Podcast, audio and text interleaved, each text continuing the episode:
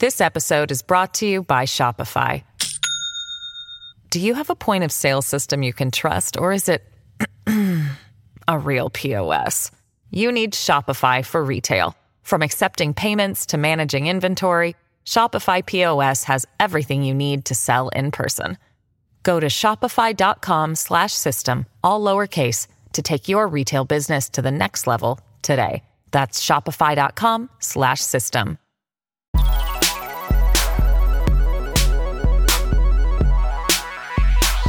Hello, and welcome to Oh God, What Else, the introducing tent to Oh God, What Now's pyramid stage.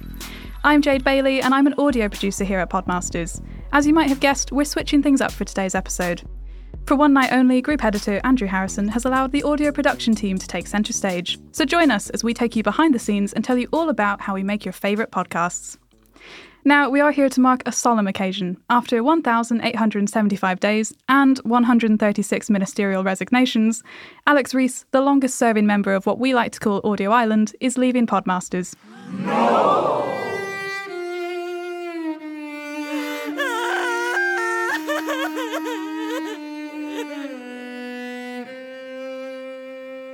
Alex has been an integral part of developing and producing Oh God What Now, having been with the show since the Remainiacs days, and he's been an invaluable as well as the inaugural member of our team.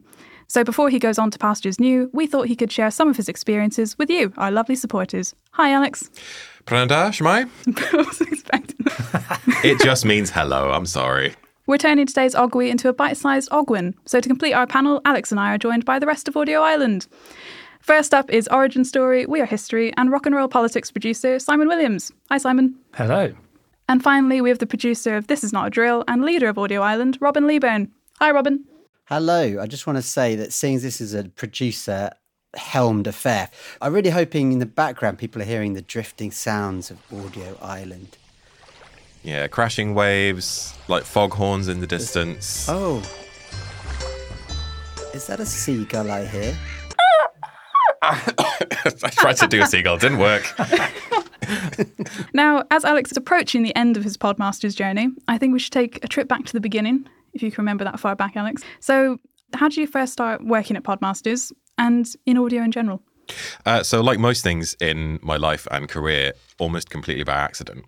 So, starting out uh, after coming out of a radio production course at uni, which was probably my only intelligent academic decision.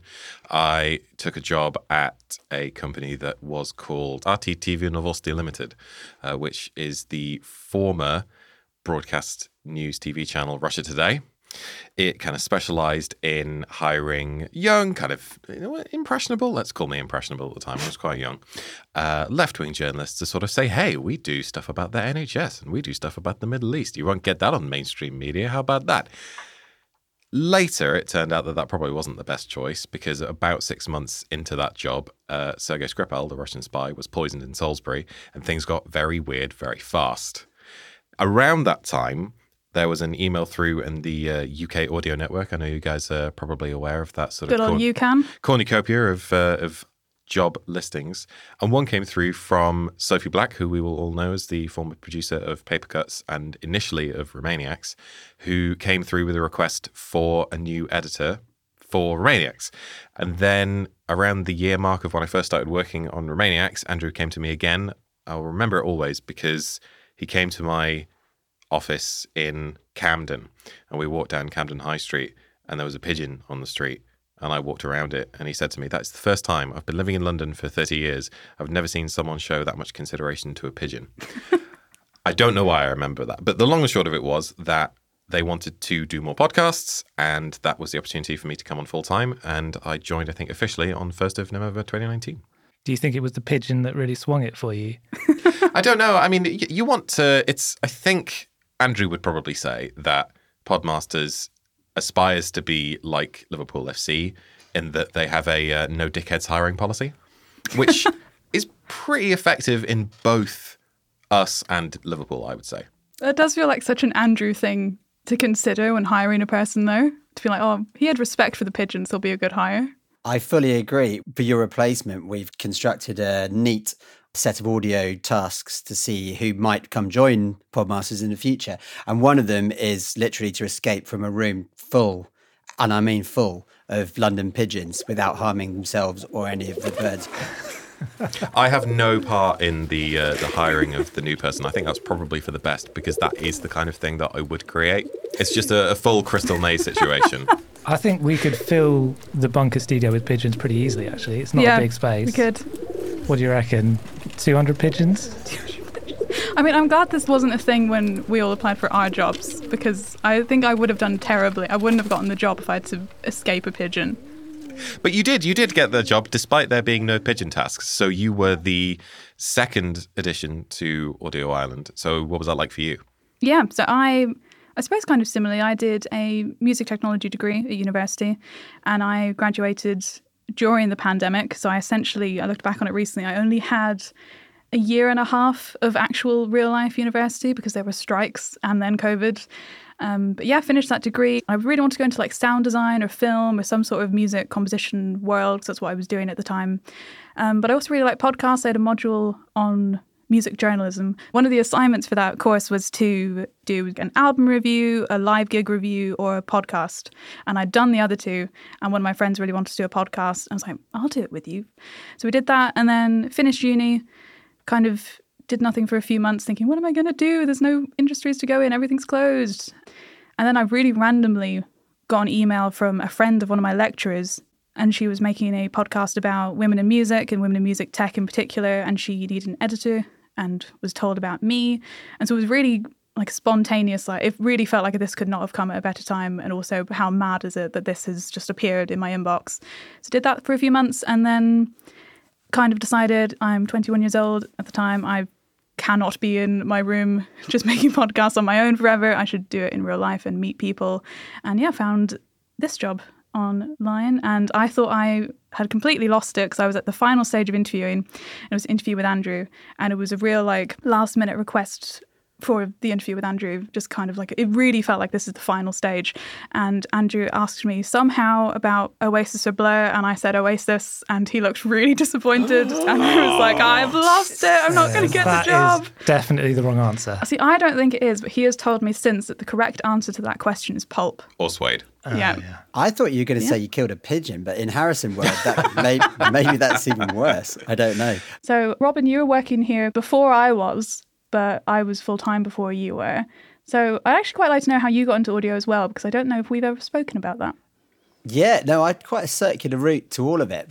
I was a journalist, like a reasonably old school Rain Mac, uh, little pen and pad, wandering around. Flat cap, notebook, yeah. all of that. Anyway, really enjoyed journalism. Absolutely loved that path.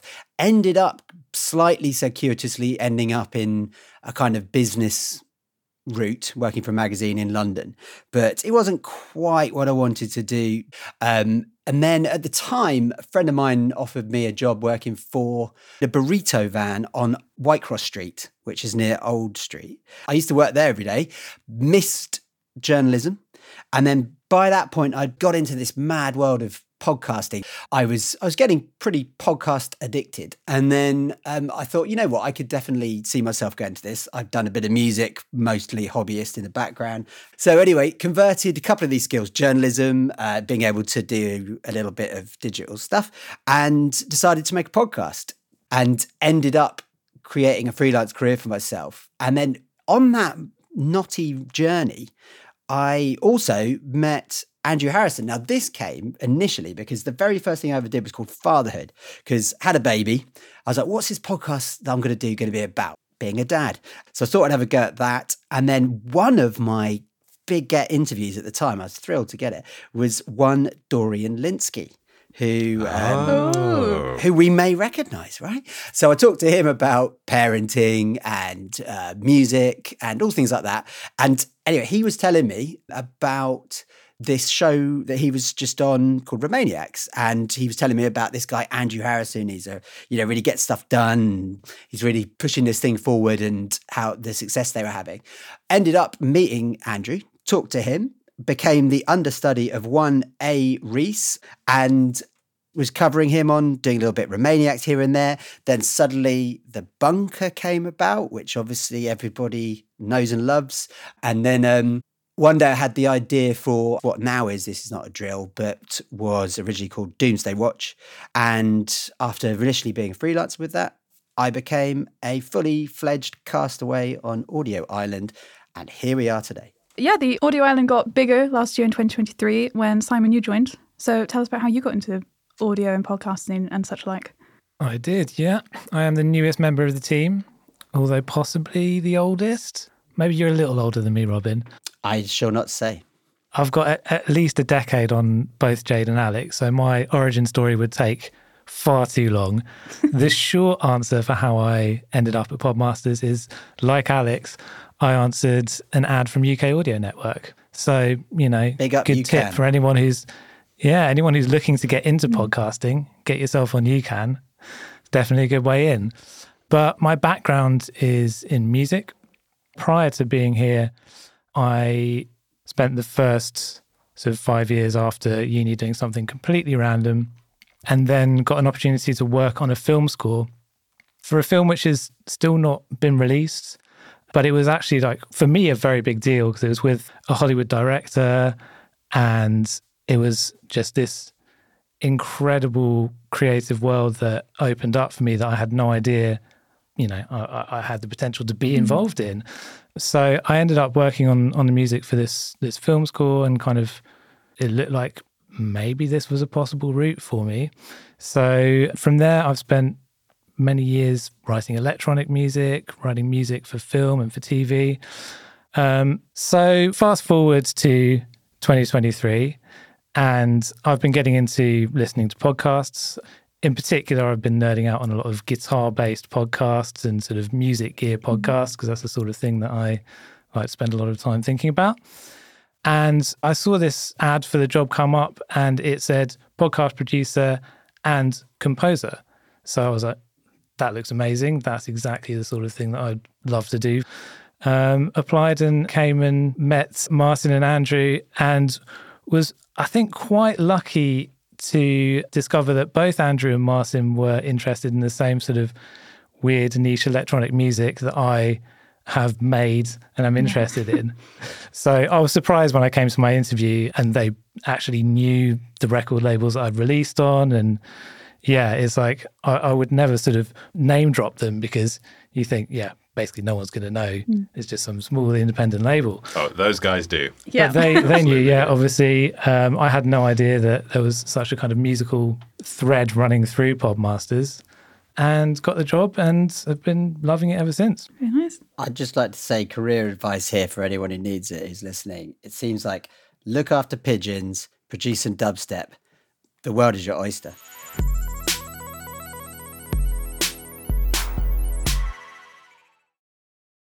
This episode is brought to you by Shopify. Do you have a point of sale system you can trust, or is it a real POS? You need Shopify for retail. From accepting payments to managing inventory, Shopify POS has everything you need to sell in person. Go to shopify.com slash system, all lowercase, to take your retail business to the next level today. That's shopify.com slash system. So, as we said earlier, we are here to talk about Alex leaving Podmasters. But before you do leave, what have been your highlights throughout your time here? God, I mean, so moving into remote recording was a strange experience because, as we all know, it involved imparting a lot of technical knowledge on people who aren't necessarily technically gifted, shall we say. That's not our panel. That's not our panelists, by the way. They they did an excellent job of dealing with the circumstances. So it involved a lot of calling people on the phone, setting things up by email, and so on. Which means that and I haven't looked, but I'm pretty sure I still have people like Lisa Nandy in my phone just from them ringing me at about seven in the morning, being like, "I'm not really sure how to log into this thing." it was an interesting time because it always felt like things were active and it always felt like you were responding to stuff that was happening right now. When the election came around in 2019, it was also fascinating because I think we did a live show immediately after. It would have been like, I think the election was on the 11th and we did the show on the 12th of December. And it was the most bizarre energy because Wow. it was a combination of depression, dejection, rebellion. It was it was it was very strange, and like it, it ended up being quite celebratory by the end of it.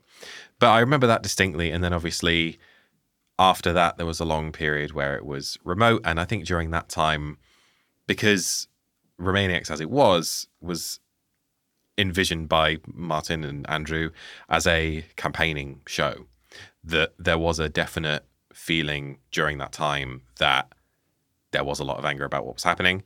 There was a need to document it for the future. And now we're kind of seeing that come home to roost that all of these things like procurement and lockdown breaches by Matt Hancock, Dominic Carter, like it's all just coming back. These characters keep coming back because they're being held to account by podcasts like Oh God, What Now? I'm not saying they're saving the world, but it is about raising awareness of these things that matter. And it's been very interesting to keep on track with that. Uh, there have been many fascinating guests. We had Feargal Sharkey in a couple of weeks ago from the Undertones, now a committed water campaigner across the country. Fantastic accent.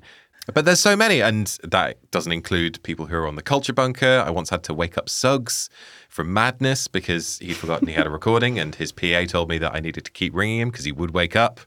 We had Jon Ronson, we had Neil Hannon from the Divine Comedy, we've had people from the specials. I was just going to say uh, on the people coming in, one thing that people probably they probably do know actually if they listen week in week out, our studio is unbelievable furnace of heat. So even I mean the moment it's a lovely it's a lovely hour to spend in there because it's absolutely freezing outside and get yourself warm and toasty, come sit with your friends. But in the last couple of climate affected summers we've had, oh my god, it's 30 outside, but you're I think I honestly think we're pushing 100 degrees and I'm in Celsius in the studio itself. but we'll have obviously it's people coming in. One person always sticks in my mind is Barry Gardiner, who is a, a fantastic guest on any interview or podcast, radio show, TV interview. He's always prepared. He's always willing with his time. He's a very genial fellow as well. But I couldn't believe it. He was wearing his full suit very, very trim, very neatly turned out. But midsummer, in our little hot studio. Oh my goodness! But it didn't didn't baffle him at all. He was fine, powered through. He gave his usual crisp and succinct answers. But uh, yeah, it, it's it's a great leveler that studio, isn't it? It's the, it is a unifier. It is. It's right, and I think that the one thing that holds the podcast together a lot of the time is that every time you have the Oh God What Now panel in the studio, they have a dynamic which works with pretty much any guest and puts them at ease, which is why you can have these people on and they can be a bit more open about things than they might be on a slightly more straight laced podcast uh, or something like Politics Live, where you just have it's it's very air conditioned and whatever. And, and I'm not saying we do it on purpose, but it's that thing of you get somebody in a in a room with people who know each other and who are very open in the way that they speak, and it just makes for interesting chat a lot of the time. Yeah. I mean, I think a lot of what we do here and a lot of what Ogwen stands for is creating that sense of community, isn't it? It's about feeling like you have people to scream about everything that's going wrong with. And so part of that community, you mentioned the pandemic there a bit, Alex, about remote recording. Um, the end of the pandemic meant a lot of things, but for us here, it meant that we could return with our Ogwen live shows. And for me, they're some of my favorite days working here because I don't know about the rest of you, but I do have a tendency when I'm editing to forget that this will go out on Spotify and people will listen to it. It's really in like, you see the numbers. Jade. I know they're very popular, and so going to set up a live show and work there and produce there for the evening is really nice, lovely reminder that people do really love what we're doing, and it's just a fun mm. atmosphere. But Alex. You're a large part of those live shows because you create all of the intro videos that the panel walk onto at the beginning of the show and then at the interval as well. Uh, but they always get a really amazing reaction from the crowd. They were raucous laughter. It's the highlight of the show for a lot of people, I think. So I want to know how you go about making those videos and also if you have any highlights of those as well, because there have been so many of them.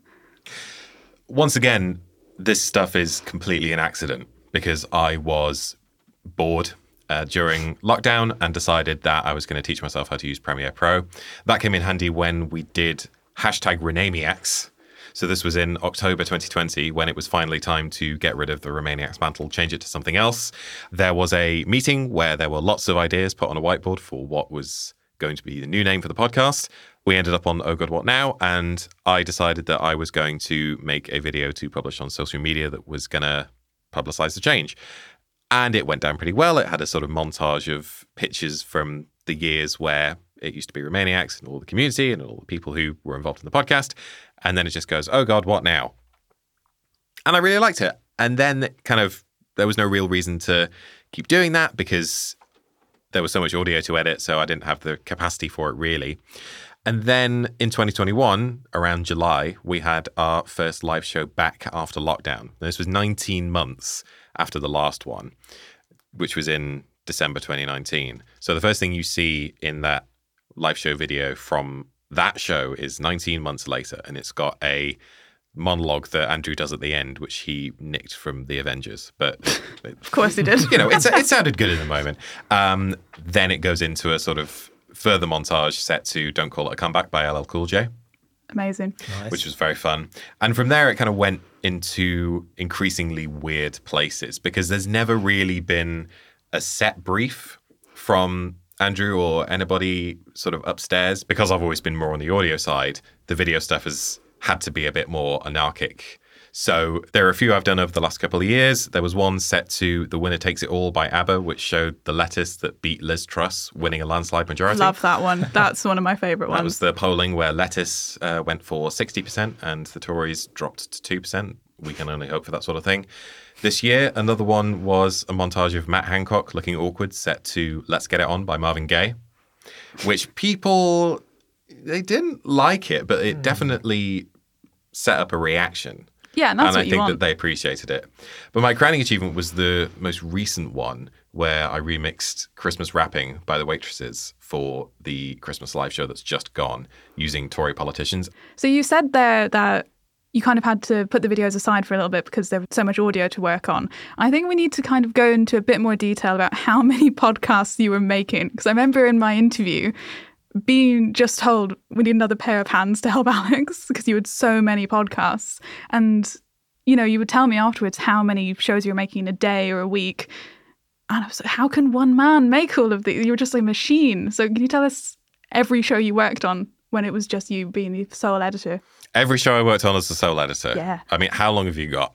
So initially, it was quite leisurely because when I was a freelancer, it would be the recording of Big Mouth, which was the uh, precursor to the Culture Bunker, and Remainiacs, and I would edit those uh, once every two weeks, and then I would just sort of go off and do do the rest of my stuff. Then I came on full time. That continued. It was one Big Mouth a week, one Remainiacs a week.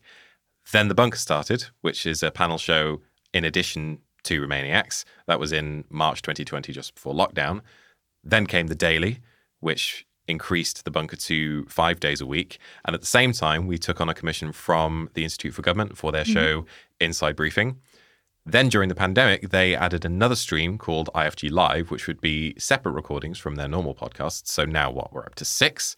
And they're all releasing weekly, if not daily. So it was around 10 podcasts a week in the middle of 2020. But we also had separate commissions that we were working on. Lots of people wanted to make podcasts at that time because everybody was doing it. So it was, I think, at some point in 2020, I was the most prolific podcast editor in the country. Alex is one of the few people who can edit a podcast in less time than it took to record it. Um, I was ju- I was genuine. I was going to say that because I have never known anyone to edit anything as quickly as Alex can edit. And I- I'd like to say thank you for uh, initiating me into the dark arts of super quick podcast editing. Still, Yeah. still not quite at your levels, but uh, I'm working on it. It could Two be that if you're the editor of this podcast, you are listening to yourself speaking on super speed right now. Almost certainly. Almost certainly. So I'd like to know who, with with all the respect in the world for their incredible broadcasting and analysis, has the very worst audio that you've ever worked on, Alex, or very most troublesome audio in order to get a broadcast out of it. So bless him, uh, and that's the first thing to say because I think he was very he was very busy at the time, and he very graciously accepted a role on the podcast on that day. But Sir Anthony Seldon once joined one of our calls via Zoom from the Mall. He was just out there on the street, and I he began. It was so strange because he began in a desk somewhere at some office on the Mall, maybe at Carlton Gardens where the IFG are, and then had to move because there was a lot of noise. I think it was during some royal event, and he was moving and changing position and changing his device, and somehow we managed to get a podcast out of that. I think we've can all say that we've managed to save what looked to be a disastrous podcast from the jaws of defeat because sometimes it's been a case of going from multiple sources using Zoom for one thing, remote recording software for another. Somebody's got an iPhone and you're trying to wrangle it all together into something that flows as one episode. And it really does. I mean, you said that it sometimes takes me half as long to edit a podcast as it does to record. Sometimes it takes a lot longer because you are mm. wrangling this jigsaw of different tracks. I mean, maybe this is a point in the show where we start making audio changes to what's actually happening. God forbid that we could control what people do or say. No. That's what sometimes I think people forget. We are the master villains putting our fingers together in the background. And if I wanted to speak like a monster, or if, uh, I mean, I've, I've actually connected up because good professional that I am, put my microphone on, but you might be able to hear me talking on my crappy laptop where the sound suddenly goes a little bit rotten. And that's not a particularly pleasant podcast, but it's it's definitely yeah it's it's there's a there's a certain craft to it isn't there like a get out of jail and um there's nothing worse when you've connected to somebody who sounds like they're at the very back end of a tunnel underneath the Tower of London, whilst Alex, you'll have to remind me of the person who's in Parliament Square. Whilst the only thing you can really hear is Steve Bray shouting anti-Brexit. Stop Brexit!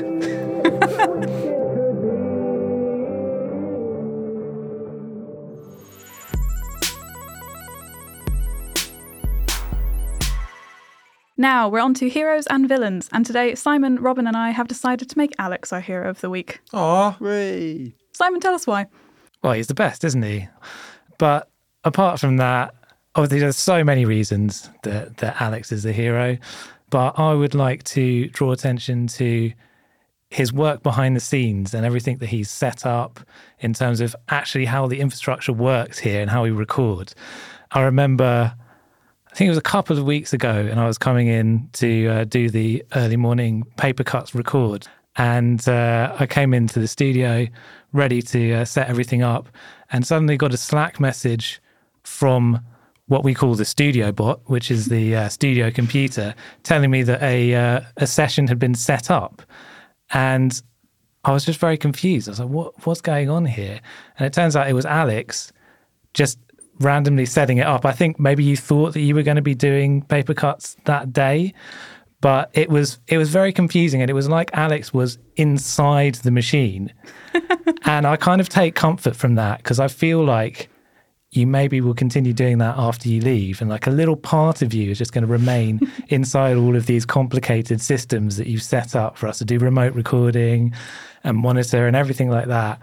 And yeah, I found that experience sort of comforting and disconcerting at the same time. yeah, well, I'm in the code now. You can't get rid of me, but thank you. and Alex, you're my hero of the week because when it was just me and you on the island way back when, you've always been very kind in saying that I took to being a Podmasters producer very quickly. Oh, immediately. But I think you had a very, very big part to do with that. I, I felt like I would say it all the time. I'd be like, Alex, how does Reaper work? Alex, how do I do this in Reaper? And you would just had so much patience for me and helped me immensely with that. So Thank you. And so, wait, who's the villain?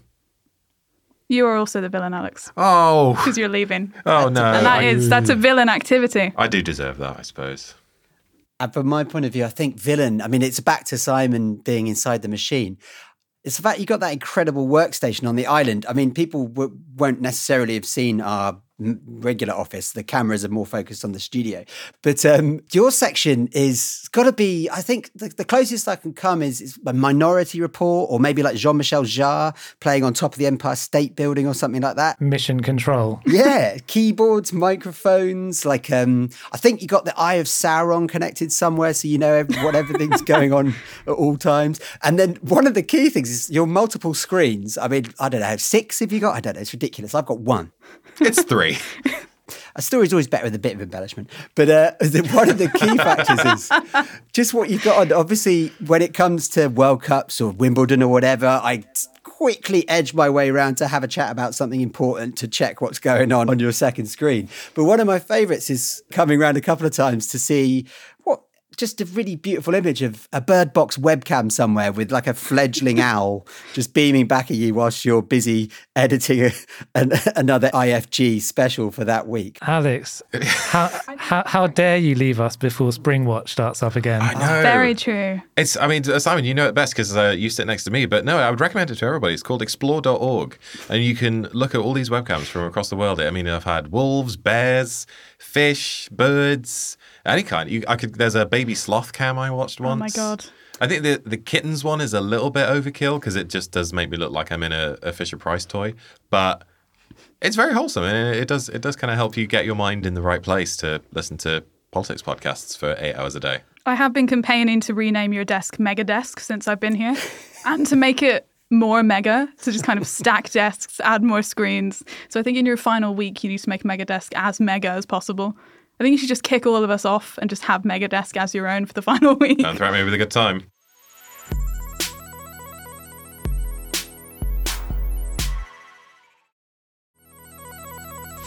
So I have a little surprise to end the show. I sent out a request for listener questions for us all, and I have a selection for you now. So the first one. Who had the best remote recording sound quality, even if no one ever bought them a Yeti mic like they did for everyone else on lockdown? That's from N. Smith in Pimlico, who I know for a fact owns a Editors Keys condenser microphone. So that's Naomi. Hello.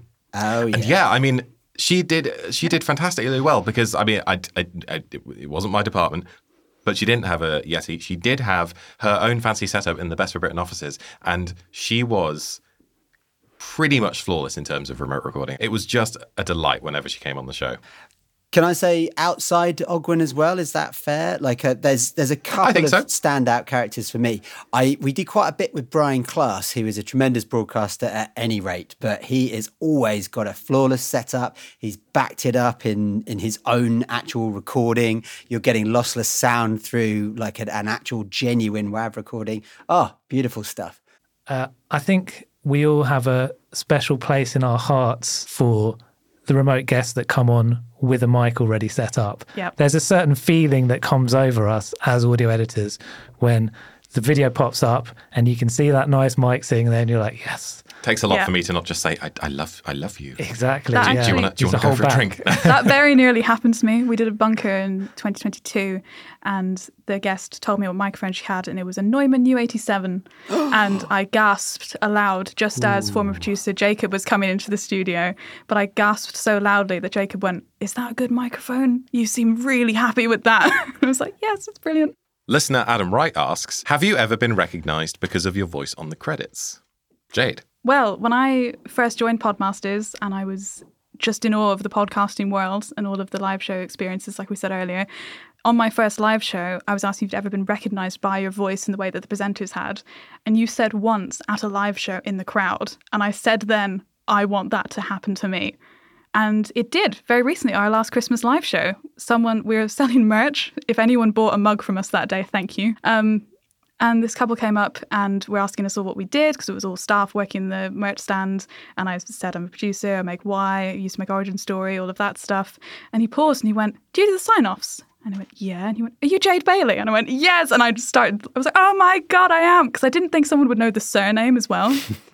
Listener A. Andreu asks Do any of you ever tune out for a bit working from home because there's a delivery or something? Then hope for the best that no pickups are needed for the bit you missed.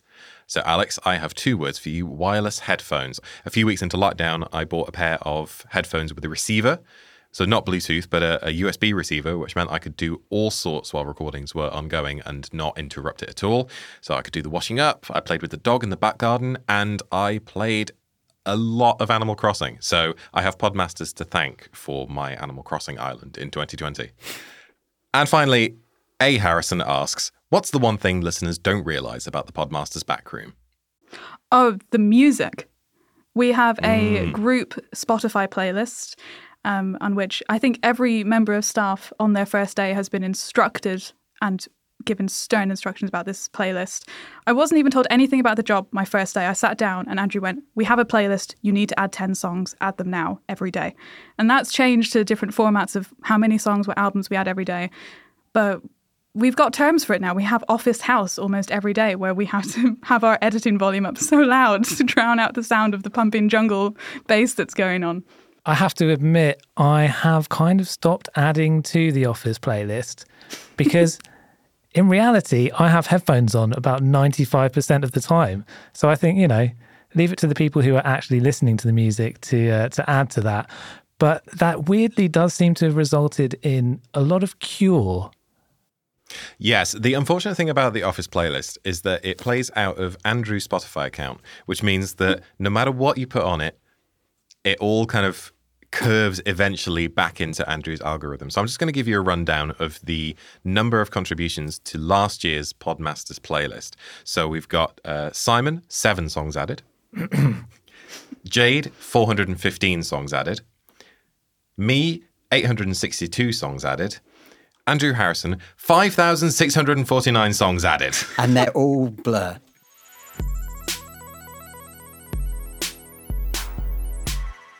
So we've reached the end of the first ever, potentially only ever, Audio Island Ogwe. And as we said at the beginning, we are all here to celebrate the work of the wonderful Alex Rees. And I wanted to end on something that was said to me when I first joined. After my first live show, my first Ogwen live show, we were stood outside our regular pub. I was talking to a former employee of Podmasters before my time here, and he was asking what I do here, what my role was, and we hadn't had like a proper full time audio person at that point. So I just said, I, I guess I'm just like a second Alex. And he paused and he just looked at me, dead faced, and went, There will only ever be one Alex Rees. and there will only ever be one Alex Rees. And that's it for today's Audio Island Takeover. Thank you to Simon Williams. Thank you. Thank you to Robin Leeburn. Thank you. And thank you and good luck to the man of the hour, Alex Rees. Drachenwald, thank you so much for this. It's been an absolute pleasure just in this room, but also across the months and years that I've been at this company. And it's been an absolute honour to work with you all. And thank you, listeners, not only for allowing us to step in front of the microphone for once, but also for continuing to support us. It really helps us out. Oh God, What Else returns to its regularly scheduled programming next week, where you'll be joined by two of the Ogwin panel talking about who knows what. Until then, we'll see you in the sign offs.